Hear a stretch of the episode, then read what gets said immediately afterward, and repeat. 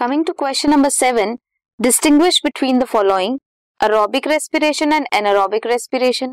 glycolysis and fermentation glycolysis and citric acid cycle सबसे पहले aerobic respiration and anaerobic respiration हम study करते हैं। अरोबिक रेस्पिरेशन ऑक्सीजन की प्रेजेंस में होगी। Anaerobic does not require the presence of oxygen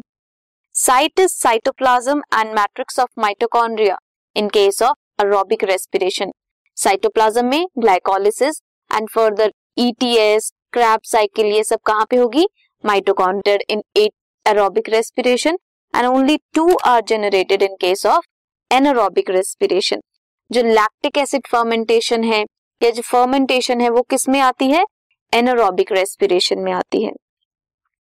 Now we will study the differences between aerobic respiration and fermentation aerobic respiration में oxygen required है and fermentation में absence होती है ऑक्सीजन की। Sites cytoplasm and mitochondria and cytoplasm in case of fermentation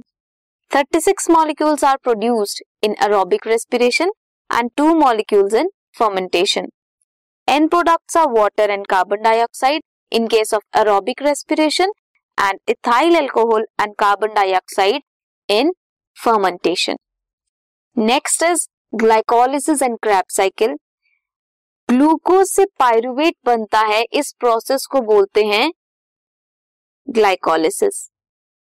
Krebs cycle cyclic process है, जिसमें oxidation होती है एसिटाइल को ए की, वो लीड करती है लिबरेट करती है stored energy that is Krebs cycle site is cytoplasm in glycolysis and mitochondrial matrix में क्रैप साइकिल होती है।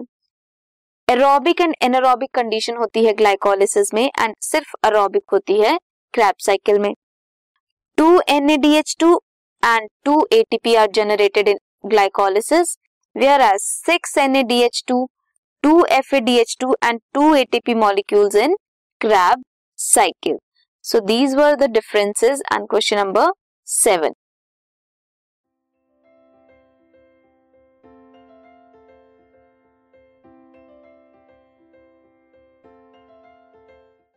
this podcast is brought you by Hub Hopper Shiksha Abhiyan अगर आपको ये पॉडकास्ट पसंद आया तो प्लीज़ लाइक शेयर और सब्सक्राइब करें और वीडियो क्लासेस के लिए शिक्षा अभियान के यूट्यूब चैनल पर जाएँ।